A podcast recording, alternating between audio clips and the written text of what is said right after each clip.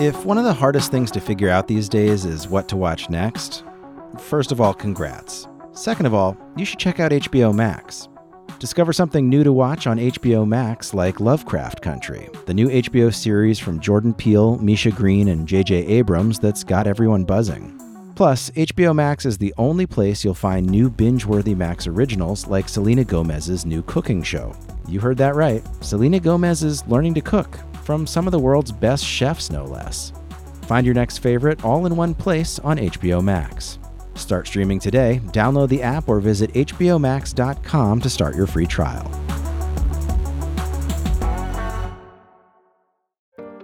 This episode is sponsored by Peacock, NBC's new streaming service. From classic movies like The Matrix to thousands of episodes of current and timeless TV series like Friday Night Lights and Downton Abbey, Peacock's got it all. But the really exciting part is that it's totally free. Yeah, free. Download Peacock and get the best of streaming and the best of TV. You can watch for free and download for even more on your TV, tablet, or phone. Go to peacocktv.com to download and start streaming now.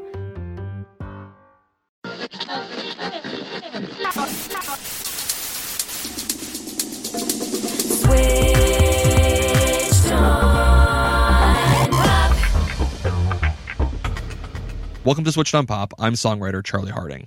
Today on the show, we're going to start out by investigating a listener write in. Later on, we'll hear some new music by Aoife O'Donovan, and we'll also check in with our missing co host Nate to see how he's doing on his research about popular music from the 1920s and 30s. So every day, lots of people write into Switched on Pop to suggest songs or artists that they would like to hear on the show. And there are so many good suggestions, but this one person keeps writing us. In fact, over the past two months, he's written us, I think, like 30 times with the same idea. And so I figured we really ought to invite him on and allow him to have his piece. I have along here with me Alex Kapelman, one of the producers of the narrative music podcast Pitch. I think there's only one way to greet you, Charlie. What's that? Hey!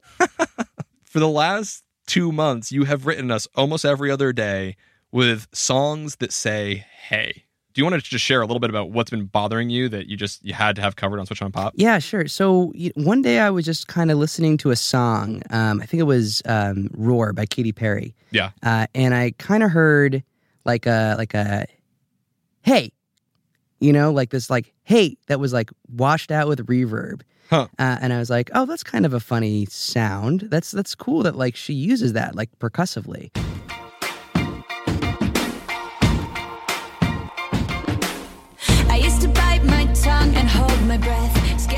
And and then I was listening to another song and I heard that hey, and then I listened to another song and then another song and another song.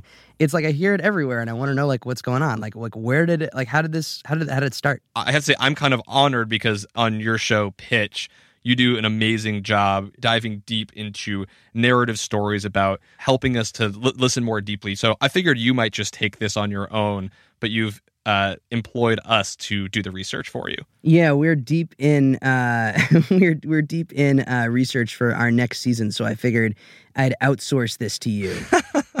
well, with this idea, I have to be honest. When you sent it to me, I couldn't figure out the nugget of what what is this hey thing, and so. I kind of did like the really obnoxious journalist thing and just consulted the dictionary. I really hate when people do that, but it's the first place I went. And I actually think that it gives us a decent clue into how hey is being used in all these pop songs. the dictionary, huh? Yeah, I'm sorry. I went there. Okay, here's the gist. The word hey comes from Middle English from about 1200. 1200, huh? That's like, that's way longer than I would have guessed. It's been around for a long time. And um, uniquely, pretty much just in the US, it's used as a friendly greeting. Like, hey, Alex, how you doing? Obviously. The OED also tells us that hey is used to attract attention, to express surprise, interest, or they even say annoyance. okay. Okay, good to know. So I consulted the dictionary. I listened to all 30 tracks and I started to see this pattern emerge. In my research, I found that there are three reasons that artists are using hey as a musical element. And lucky you, Alex, I'm going to reveal them to you. So let's do it. Do you want to get into the first one? Yeah, yeah, let's do it. I'm, I'm, dude, I'm so into this. Reason the first. It's it's hailing the listener. It's actually just saying hello, right? So a song like Hey Jude is saying hello both to the character Jude and it also is opening with this idea of hey, hey, take a listen.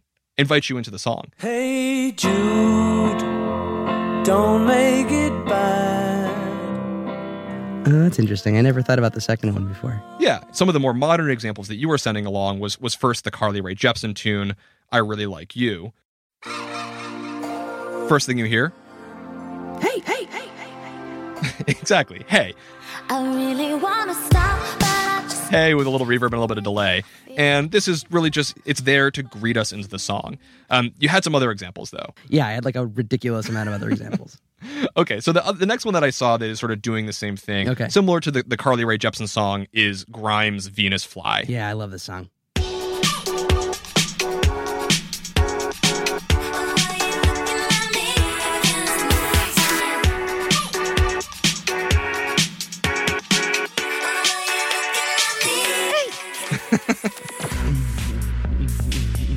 Exactly, exactly.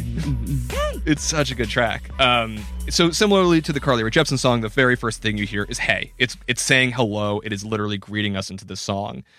One of the things you noted in your email though was that a lot of these hays have this reverb tail. They're sort of washed in in reverb and echo and delay, lots of effects going on. hmm I think that Grimes is starting to use her hey for another effect. The the second of the three reasons artists are using hey, percussive effect, where in fact the hey isn't really acting as a hello or a lyric. It's really much more acting as a drum. Yeah, okay, I buy that. I totally buy that. I'm I'm, in, I'm into that. So I sort of believe that in the world of offbeats, you have a hierarchy of different hits. Yeah, but so by by offbeat you mean the the two and the four. The two and the four, exactly. So the you know the primary thing that you're used to hearing is a snare, right? You're boom. To elevate and get even sort of more energy, sometimes you'll hear the rim of the snare, Mhm. uh, sort of a faster, harder hit. Um, also popular to build more energy are hand claps. okay. And I kind of feel like the hey is the most energetic way of hitting that offbeat, hitting that two and four. Yeah, because it's kind of like it's it's a human voice, right? And it's like, and especially if you're saying hey, and it's like you know, like the hey, like you just said, like it commands attention. Exactly. So there's a couple examples um, in in modern music that I think is doing this. You sent me Ariana Grande's "Break Free." Yeah, this is another song I love. Okay, I'm gonna play it. Better. Oh, that's a little bit of like a softer hey, right? It is a little bit of a softer hey, but here I think it's really acting still as that as that drum. Mm, okay. Well, one way you can think about it is would they actually have written the hey in the liner notes? Would it actually be a lyric of the song, or is it really acting more like a drum? And I think here it's acting like a drum. Yeah, totally, totally. The other example from the list of songs that you sent along was uh, One Direction's "Steal My Girl." Yeah, another song I love. I, I'm sorry, I like I love all of these songs pretty much. And Steal My Girl here is going to be doing something just a little bit different. Rather than throwing the snare hit, that hey, on the two and the four, it's landing right on the downbeat, the first beat of the measure. And it's doing that for dramatic effect to go from this very low dynamic to a much louder portion of the song. Let's take a listen to it. Queen since we were 16. We want the same things, we dream the same dreams. Alright. Alright. I cause she is the one. Her mom calls me love, but dad calls me son. Alright. I love that track. I love that song so much, dude. It's got so much energy. And I think there you're hearing a lot more of that that hey as a way of grabbing energy and building the song. All right, cool. Two two in. So are we is the third one is the third one going to get to like where this is why everyone's doing this? Like did Max Martin just like go into a studio one day and like say like say like and now we will say hey. Well, let's let's call this like 2A. And I, what I want to do is actually a segment that we call Classical Masters where we dig into the past to figure out where this hey is coming from. Whoa. Whoa, classical masters. My favorite segment. okay. All right, let's do it. We're not going to go too classical. We're going to go back into the 50s and 60s. And we're not going to necessarily find the first example of using hey um, in popular music, but probably the best example that, that influenced the most artists. Is is if you had to guess where would the first example come from? Do you have any idea? Hold that thought for one Okay, minute because we're going to go way back in time in just a second. I think though that in terms of popular music, it really comes from the King of Soul, James Brown. Really? There's this great moment in the biopic Get On Up when one of his band members asks him, "What's with all the haze?" Mr. Brown, what's it mean when you lift your shoulders and go, Yeah, so James Brown is famous for these vocal utterances that keep popping up throughout all of his super funky music. And he explains later on just about a scene later in the film. What's this here? A snare, Mr. Brown. A snare what? Drum. Correct. What's this? A guitar. No, it's not. Pee Wee, what's this? Drum, Mr. Brown. Now we're getting it. What's Maceo holding? Drum, Mr. Brown. Fellas, what's them shiny things y'all holding over there? Drums. Now we all got our drums. Hit it!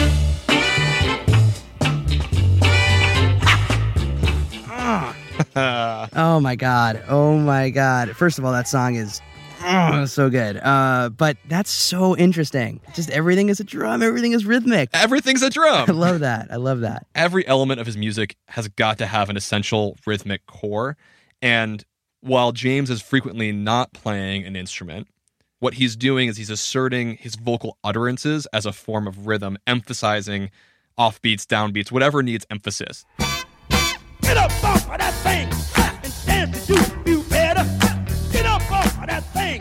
Oh, that's so interesting. Because like I, I guess I kind of knew that somewhere in the back of my mind, but it never really like came up and it's like, oh yeah, he's like as a vocalist, he's doing like super rhythmic stuff, like in a way that's adding to the rest of the super tight, crazy James Brown rhythm. That's I never thought about that before. That's really cool. And maybe going just a little bit further back, I think that he's probably pulling from one of his idols, Little Richard. Oh snap! Yeah.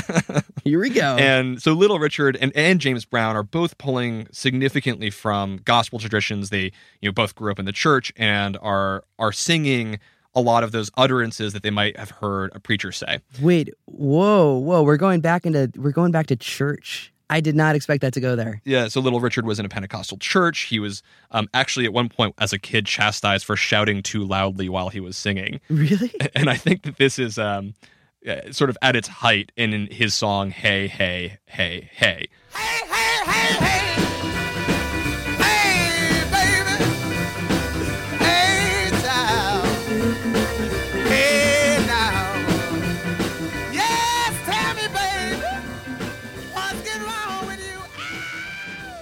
my god. that's literally that's that's hey hey hey hey hey hey hey hey hey child. Ow! Oh, that is a beautiful scream. Well done. Thank you. I looked I looked it up and there's there's I found over 30 songs just titled Hey or Hey Hey or Hey Hey Hey Hey. Okay. Little Richards was the earliest that I found. Okay. Okay. Interesting. Okay. So you also asked about well how far back does this go? Where is the first instance of the use of hey in music? Yeah. I think I can take us pretty far back to Shakespeare. Okay. Do you want to go there? Please. Oh my god. I did not expect that. in Much Ado About Nothing, there's this poem. The poem goes, Sigh no more, ladies, sigh no more. Men were deceivers ever, one foot in sea and one on shore. To one thing constant never, then sigh not so, but let them go, and be your blithe and bonny, converting all your sounds of woe into hey, nonny nonny. First of all, this is crazy because I like the my first like major acting thing was playing like Benedict uh, in in Much Ado About Nothing. Actually, my first kiss ever was during Much Ado About Nothing. I'm glad that this resonates. Um, but I have to ask you, do you know what hey, nonny nonny means? Uh, the the only thing that I the only thing that it means to me is like from Robin Hood Men in Tights, where they're like "Hey nutty nutty and a ho ho ho," but I have no idea what "Hey nutty nutty" means. and does it does it have to do with? Is it like is it kind of like uh, "Daddy Mommy uh, Sheet Monster" time? to quote to quote Thirty Rock. So frequently, yes, hey nonny nonny was used to cover up more lewd language, but it actually is really a meaningless word that just alludes to traditional English folk music. And that hey nonny nonny was a refrain used frequently, kind of like using fa la la la la or something like that. okay. It's something which is rhythmic, it has energy, and it gives everybody to sing along to. okay. Okay. In fact, using hey as a rhythmic element in folk songs has become such a trope recently that someone made hilarious YouTube video about a fake musician named Connor Redwood is supposedly the artist that says hey on all of these songs. Hi, my name's Connor Redwood, and I yell "Hey" in songs. What? And, uh, yelling "Hey" it's my life. Oh my! How did you find this? You can hear my work in a number of different musicians' songs. Let's see, uh, the Lumineers.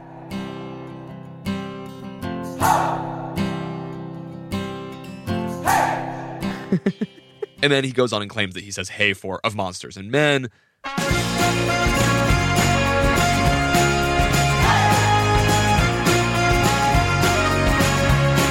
And also for Edward Sharpe and the Magnetic Zeros.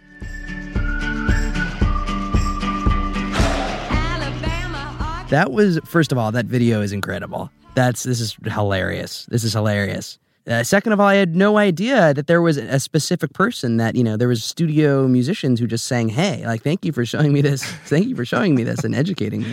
Alex, you've been duped. No. Yes, yes, yes. This is clearly a spoof that this guy, Harris Alterman, made a fake video of a guy named Connor Redwood, a musician profile, who supposedly is the person who says hey. And of course, it's a ridiculous joke. Right? How did, how did you find this? uh, some deep internet searching. I'm glad I outsourced my journalism to you. so basically, the part of the reason why you're hearing hey everywhere is that it is becoming incredibly cliche. Well, yeah. So I, you know what I like. I, I actually kind of noticed that, like in listening to these songs, I would kind of, I would kind of notice that people are starting to kind of play with it a little bit. So instead of just like the normal hey, Oh, yeah. there would be like people switching the pitch and like, uh, you know, like doing it a little and a, doing like weird things with it. Is that where is that where you're about to take us? You know, I think that is a perfect transition because I think the third reason why people use hey is simply to grab your attention. Ah, Going back to our dictionary definition, hey can be an interjection used as an exclamation point to grab someone's attention or as the OED said, to actually annoy you. I think they hit the nail on the head there with uh, some of these songs. I So, gotta say. so this is this is a way that musicians are basically saying, hey, check out this moment in the song. It's important. You need to pay attention, and that's how they're using "hey" here. Wh- so what moment exactly are you talking about? There's a couple of them. Let's go back to One Direction and listen to "Perfect."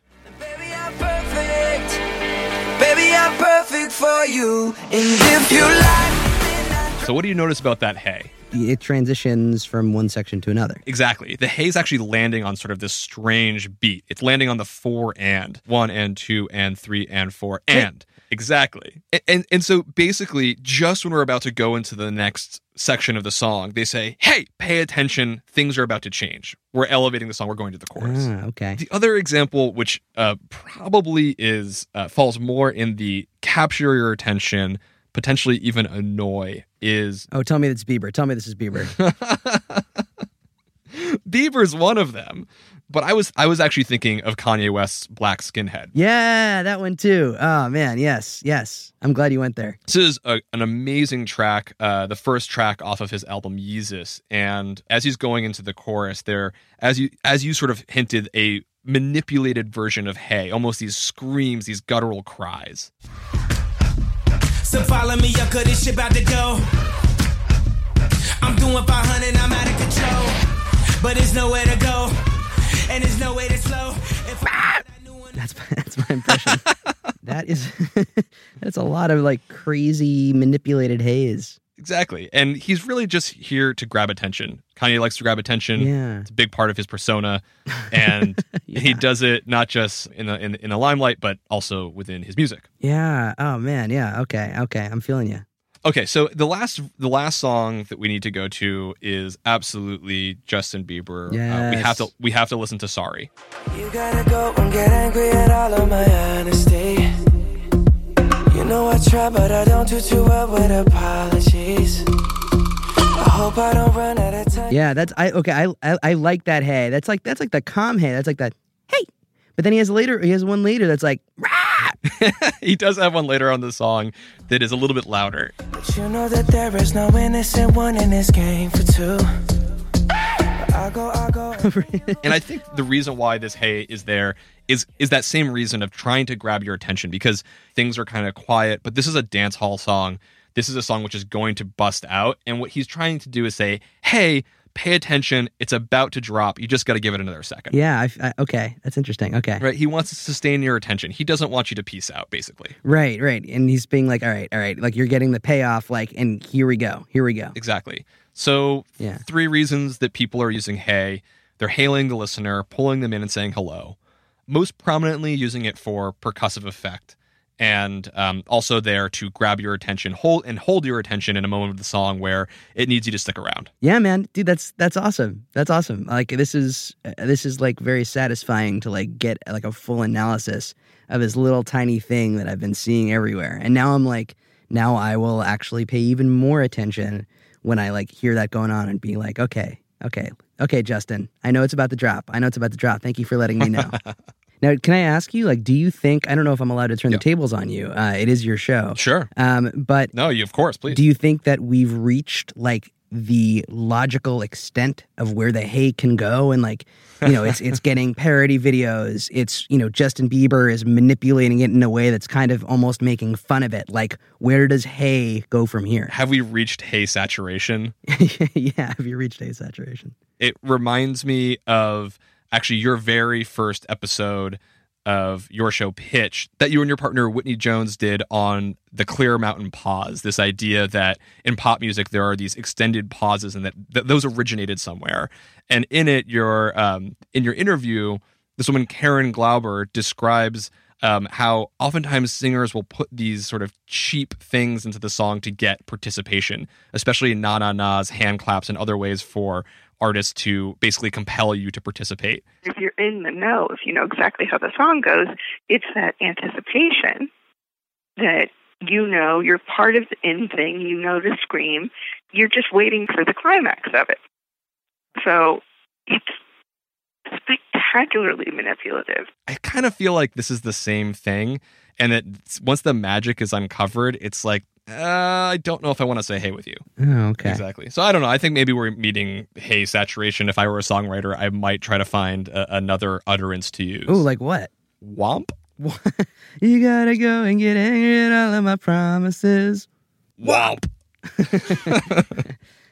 that's that's my best suggestion. cool cool I'll I'll just email maxmartin at gmail.com and see what he says All right. Alex, so much fun having you on the show. Thank you for exploring the haze with me. Yeah, and thank you for buzz marketing my podcast completely unsolicited. for sure. If you want to listen to all of these songs that say hey, we've posted a Spotify playlist on our website, switchedonpop.com. And also be sure to check out Pitch. It's really great. You can find episodes at pitchpodcast.org, itunes.com slash pitch, and you can follow them on Twitter at HerePitch and at Alex Kapelman. Searching for what to stream next? HBO Max is where all of HBO meets the greatest collection of movies, shows, and Max originals for everyone in the family. Discover something fresh to watch with new HBO series like Lovecraft Country from Jordan Peele, Misha Green, and J.J. Abrams, or The Undoing, starring Nicole Kidman and Hugh Grant. You can also jump into a new Max original like Selena Gomez's new cooking show, Selena and Chef, or The Flight Attendant, a dark new comedic thriller starring Kaley Cuoco. Ridley Scott's even producing a new series called Raised by Wolves. Whether you want to rewatch classic favorites or finally get into that show your friends have recommended a thousand times, HBO Max has something for everyone. Start streaming today and find your next favorite. Download the app or visit HBOMax.com to start your free trial. Support for this podcast comes from the IT experts at CDW, people who get it. At CDW, we get the future workplace works differently. Today's my first day back. Almost forgot what floor we were on. Understandable. But with modern health and safety technology orchestrated by CDW, the future can work better. Technology like thermal screening and occupancy tracking enables employees to walk confidently into the office, Wait, this isn't my floor. Is this even my building? even if it's been a while. IT orchestration by CDW, people who get it. Find out more at cdw.com slash future of work. There's so much great music that Nate and I listen to every day that doesn't make the top 40. Music that we just feel demands being broken down. So this week we're going to try something new and introduce a segment called Off the Charts. For our first piece, I met up with songwriter Aoife O'Donovan backstage at Largo to talk about her new album and single about my favorite time of day. It's called In the Magic Hour. magic hour. Slow. The magic hour. The magic yeah. hour. It means different things to different people, though, I will say. No. What does it mean Uh, to you? Well, to me, it was sort of trying to capture the time of day, sort of that kind of gloaming, dusky daylight, but Yeah. the moon is out and the sun is not there anymore, but it's still, still totally daylight. Her album is inspired by childhood summers in Ireland, where the summer nights are long and the magic hour leaves you in this ambiguous in between zone. In the song, she takes us through the magic hour, moving from light to dark. In the magic hour when the moon is low and the sky's the kind of blue that you think you know, but you don't So I want to know, like, where are we going to go from here? I know, right? it's, it's so tricky. It's like, is it going to go back to this or is it going to go somewhere different? And that's the sort of wonderful thing about that in between state of that time of day is you're in the day, you're in the night, and you don't right, know exactly. Right. Right. And I think it's also like I don't know. It's a nostalgic song to me, uh, and kind of the whole song is a, is a big sort of longing for childhood and longing for for that innocence and for that sort of belief in magic and belief in in the unknown. This one time, it must have been like in maybe like 1994 or, or 1995. I was in. I went to Ireland and I fell asleep. You know, you get there in the morning, you take an overnight flight, and I was Yeah. probably 12 or something. And I woke up, and then I woke up, and I, I had no idea what time it was or what day it was because I looked outside and it was like, it was n- kind of neither day nor night, and I, I it was probably you know 9 p.m. Yeah. And I had taken this long nap, and I woke up, and I was like, is it the next day? Is it morning? Is it 7 a.m.? Is it? and I really remember feeling that and being like running downstairs and being, and they were having like a birthday party. It was my cousin's birthday, and it was mm. totally nighttime, but it was still light out. You know, it was this Yeah. weird, very weird thing. Vivid memories. She takes us back to those Ireland summers in the second verse, where she sings about childhood fairy tales, and the music takes a turn in harmony and tone. Turf good as donkey runs around and all the fairy children they run around and all the other children they make no sound. Where the first verse was upbeat and major, she ends her second verse firmly in a nostalgic minor chord, like she's playing that deep, dark blue far off in the night sky. And then she continues to further work out this metaphor in the chorus. When I go, won't you throw my bones to the fish and weigh my body down with sticks and stones? She's taken us from childhood mirth and games into the imagined end of her life. And the chorus intentionally drags here. There are extra measures actually inserted into the song when she sings, Weigh my body down with sticks and stones. These extra measures pull and stretch the music as if pulling us down deep into the ocean. When I go, won't you throw my bones to the fish and weigh my body down with sticks and stones? thematically, I'm I saying singing "Oh, when I go, would you throw my bones to the fish?" It's sort of like that. Like you die, you live your whole life, you have this beautiful life, and then you die, and you're buried in a graveyard. And I've never wanted to be buried in a graveyard. I've always wanted to be thrown into the ocean. So, which I know is illegal. Um, but I'm hoping somebody didn't know it was will somebody will sort of you know honor my final wish in 70 years when I die. Um, when I'll be 103, so that'll be hopefully I'll make it that That's a great life. Yeah, but I've, I've always wanted to be thrown into the water. So it's sort of it kind of you go there in that chorus, and you, and I don't know if people you know death is a lonely bride. It's like you're you're sort of getting married to the ocean. You're you're kind of meeting meeting the end that way. And then the song closes out by taking us back to the beginning, mimicking her opening lyrics, but this time with a different kind of view. When the moonlight gleams, And the song progresses into sort of a recap of the first idea, like in the magic hour when the moonlight gleams, Mm. and the sky's the kind of gray that you've never seen until you've seen it. Like it's a, this this very specific color of gray. and then just sort of being children and running down to the, the bank, like this this this beautiful beach that we used to be on as kids, and and then saying like in that hour, if you listen hard, it's a magic hour. You know, you'll hear the voice, like you know, the voice of this. You'll hear my granddaddy singing far away like an evening star, and then I, I sort of end the verses with saying, "I wish I was young again." I wish I was young again. It's it's funny. Somebody said to me, "They're like, why did you write that? You're still young." And I was like, "Well, I, the point is not like." that I'm old. The point is that it's like you wishing that you were seven, you know, like five, eight. It's like you have you really wanting to be a child. Just as the magic hour is this beautiful in between moment with all hues of light, the song is transient and takes us from light to dark, from youth to old age. And the music mimics this passing with subtle shifts of minor and major and lyrical changes from blue sky to gray. You can find In the Magic Hour at Aoife's website, aoifeodonovan.com. That's Aoife with the Irish spelling, A O I F E. You can also find her album pretty much anywhere where you get your music. The album is super moving. I really recommend checking it out.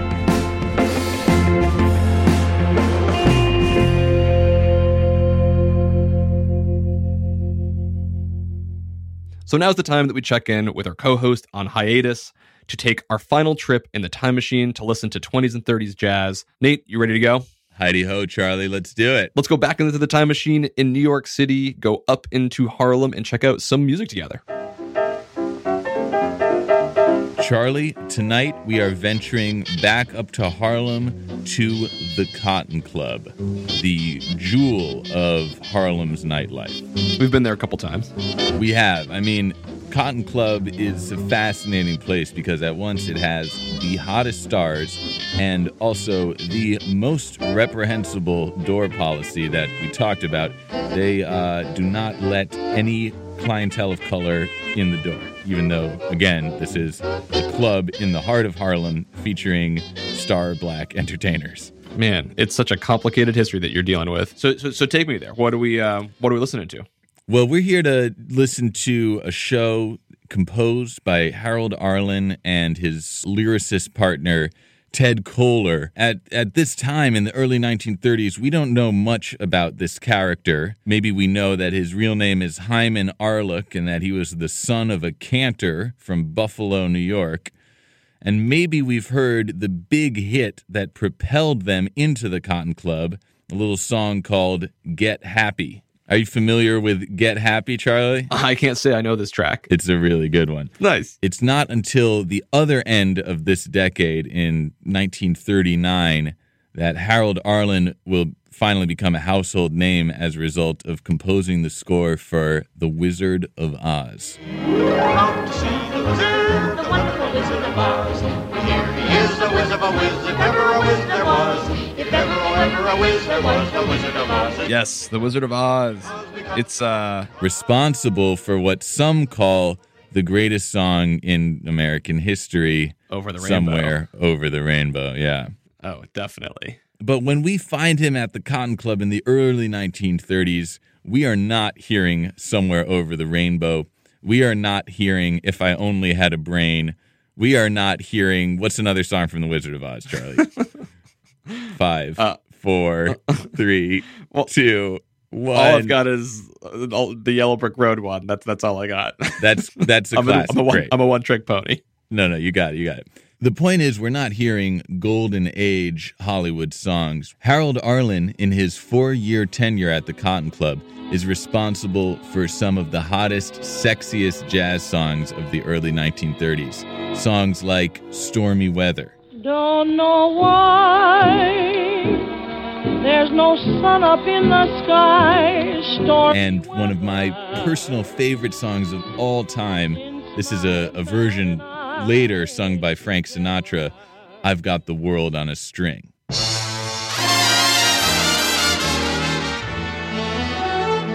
I love that track. I sing that song. Yeah, it's a good one, right? I got the world on a string, There you go. sitting on a rainbow. Ooh, you got you can you got your old blue eyes is pretty good, Charlie. That was Oh, very thank uh, that was very convincing. my finger. What a world, what a life, I'm in love. In the early 1930s, Harold Arlen is the staff songwriter at the Cotton Club, and he's writing dirty, low-down, hot jazz numbers. Uh, in my research, what I'm interested in, though, like with the other musicians we've profiled, Cab Calloway, Duke Ellington, I'm interested in how Arlen simultaneously projects two different visions of Harlem, and as a result, two different visions of uh, of of black culture and black identity. Uh, we've seen that Harlem i attracts tourists by promoting itself as the exotic, dangerous, uh, lurid nightlife capital of the world. At Right. the same time, Harlem is this incredibly cultural, uh, political, uh, new new forms of of black consciousness are constantly emerging. Harlem is uh, what what one writer called the city of refuge. So these two competing visions of Harlem you can hear in Arlen's music. Great. So what's the track? So we can start with the first vision of Harlem in a song like Primitive Prima Donna. Just in case that you don't know, I'm the prima donna of the show. But if wishing could make it so, I wouldn't be here. That's what it is. It's the jungle that's in my soul. I'm a primitive prima donna. I'm supposed to be refined. They're clearly toying with, as you said, the the sort of uh, primitivist narrative of jazz, while also asserting how sophisticated and uh, and complex it is at the same time.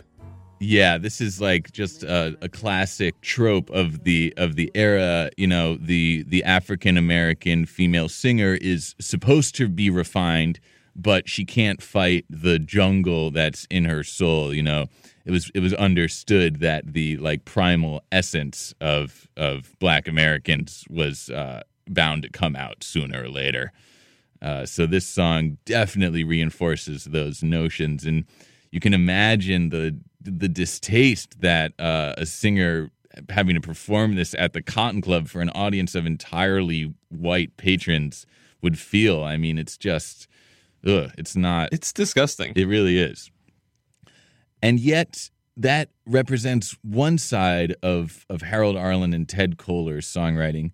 And then on the other, you know, in a, in a in a show just a year later at the Cotton Club, you could hear a song by them like "Raising the Rent." Good luck has crossed me, bad luck has forced me down to my last one cent. I'm right in the middle of solving that riddle known as raising the rent. Still beg or borrow, got till tomorrow. Landlord's a mean old gent. It's come to a showdown and he wants to the lowdown if I'm raising my rent. Okay, this is a super modern song. This is like gentrification in Harlem today. Yeah, it. Re- I I didn't make that connection, but you're absolutely right. I mean, this is could not be more different than prim- the primitive prima donna song that we just heard. I mean, this is like kind of a ripped from the headlines of Harlem Life song. Yeah. People in Harlem were having a really hard time making rent. Uh, one study showed that they might have actually paid as much of a, as a 50% markup as the rest of the city. Oh my gosh. Just because, frankly, landlords could get away with it. There wasn't a lot of other options for black people to live in New York City at that time. That's so criminal. They kind of had to pay.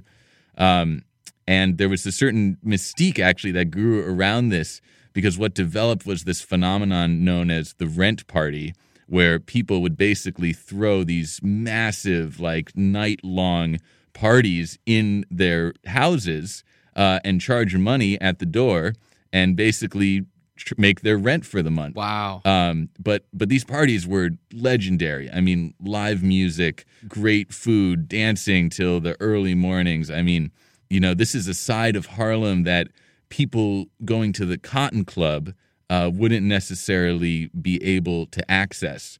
But in a way, they're still learning about it and they're still discovering it. Like, again, a really real and present slice of Harlem life uh, in this very not real, surreal space of the Cotton Club. That's oh wow. So so Arlen's definitely pulling from both sides of of the history of Harlem. Yeah, exactly. I mean, it's hard to say that he and Ted Koehler were simply capitalizing on what you rightly called the sort of primitivist myth of Harlem. Um, they were they were really painting the whole picture of what Harlem was like in the 20s and 30s. And what's remarkable is that these songs have had a long afterlife. Not those songs necessarily, but take a song like Stormy Weather. Yeah. This was one of the most popular songs of the next few decades. Uh, since it was debuted in 1933 at the Cotton Club, it became not only an, a, a nationally popular song, but it's a song especially popular within Harlem. So, a song written by a pair of white Jewish songwriters uh, sort of was reappropriated by jazz musicians, by blues singers, by, in one case, I found an account of a guy selling fish in the street and using the lyrics of Stormy Weather, except replacing it with, like, I've got mackerel. um, so, so yeah, so this is a this is a moment that's that's kind of exciting to me because uh, it's the vector of appropriation is moving in the opposite direction that you usually encounter during this time, where you know white musicians are appropriating black style. Uh, here, it's slightly, I guess it's if if you trace the whole thing, it would be uh, the white songwriter Harold Arlen appropriating uh, African American jazz and blues to write a song, which then in turn uh, becomes reappropriated by the African American community and and changed into all these these new connotations. Fascinating. That seems like a very equal and productive site of exchange, which uh, you know f- to happen in 1933 uh, in Jim Crow America is is is not common. No. Yeah, I'm looking at some some common renditions. You have Louis Armstrong, Oscar Peterson, Etta James, Billie Holiday. It's a testament to to how uh, how firmly a part of like the musical firmament this a song like Stormy Weather has become. Is there a particular version that we should listen to? Oh, great, uh, great question. It couldn't hurt to go with the original Ethel Waters. I mean, if you want to hear what what it was really like back then, this is it. Might not be the best, but it's right from the source. Don't know why there's no sun up in the sky, stormy weather. Since my man and I ain't together, keeps raining all the time. Charlie, let me say thank you so much for uh, accompanying me up to uh, Harlem of the 20s and 30s, taking the time machine with me, going up to the Cotton Club, Connie's Inn, and Small's Paradise, and listening to the astonishing music of Duke Ellington, Cab Calloway, Harold Arlen, and others. Uh, this has been really fun and, and just a, a real treat for me. Oh, it's been astounding. I feel like I've learned a lot. Mm. Different sounds, different kinds of music are always informed by place and intersections between cultures and can't be defined simply by one or two sounds or one or two ideas. That it's complex, it's it's it's complete in the whole history of, of a place, people, and so on. Wow, that was that was good. I'm glad we recorded that because I'm gonna steal that, transcribe it, and make it the uh, epilogue of my of my thesis. So, cheers, Charlie. You're welcome. And the most important thing I learned is that I love going out to see music with you, and we got to keep doing this. Absolutely, to be continued. Really excited to have you back on the show in a couple of weeks. raining all the time. Keeps raining all the time.